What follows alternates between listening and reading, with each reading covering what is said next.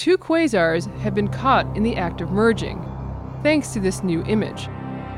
Quasars are some of the brightest objects in the universe and are thought to be very distant galaxies with powerful black holes at their centers. This particular pair is located about 4.6 billion light years from Earth. In this image, X rays from Chandra show the two quasars as bright blue circles.